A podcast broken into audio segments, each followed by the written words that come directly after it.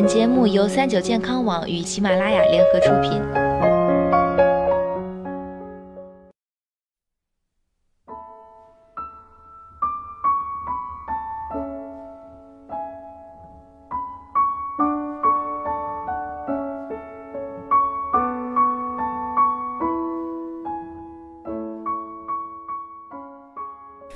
Hello，大家好，欢迎收听今天的健康养生小讲堂，我是主播探探。药食同源啊，一直是中医提倡的养生治病之法。看似简单的食物，其中究竟蕴含着怎样的养生奥妙呢？第一种，探探来给大家介绍介绍小米。中国啊，自古就有说“得谷者昌，失谷者亡”，食五谷治百病。翻译过来就是五谷是生命之本，拒吃五谷就是在找病。其中值得一提的是小米。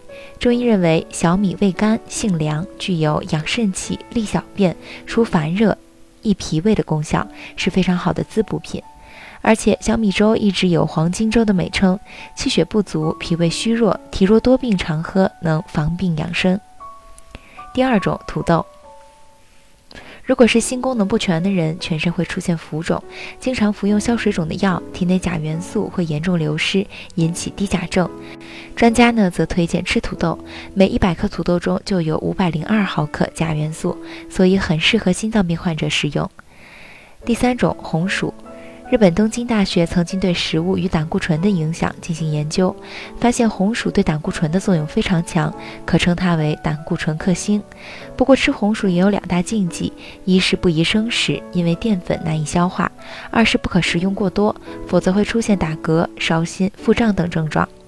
第四种冷豆腐，日常生活中有不少可以降血脂的食物，冻豆腐是营养学家较为推荐的一种。冻豆腐中的不饱和脂肪酸能降胆固醇，它表面的孔隙还能吸附油脂，起到清洁肠胃的作用。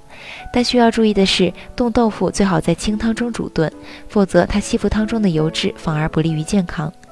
第五种栗子，人一上了年纪就容易腰腿痛，有个很简单的方法可以防治腰腿痛。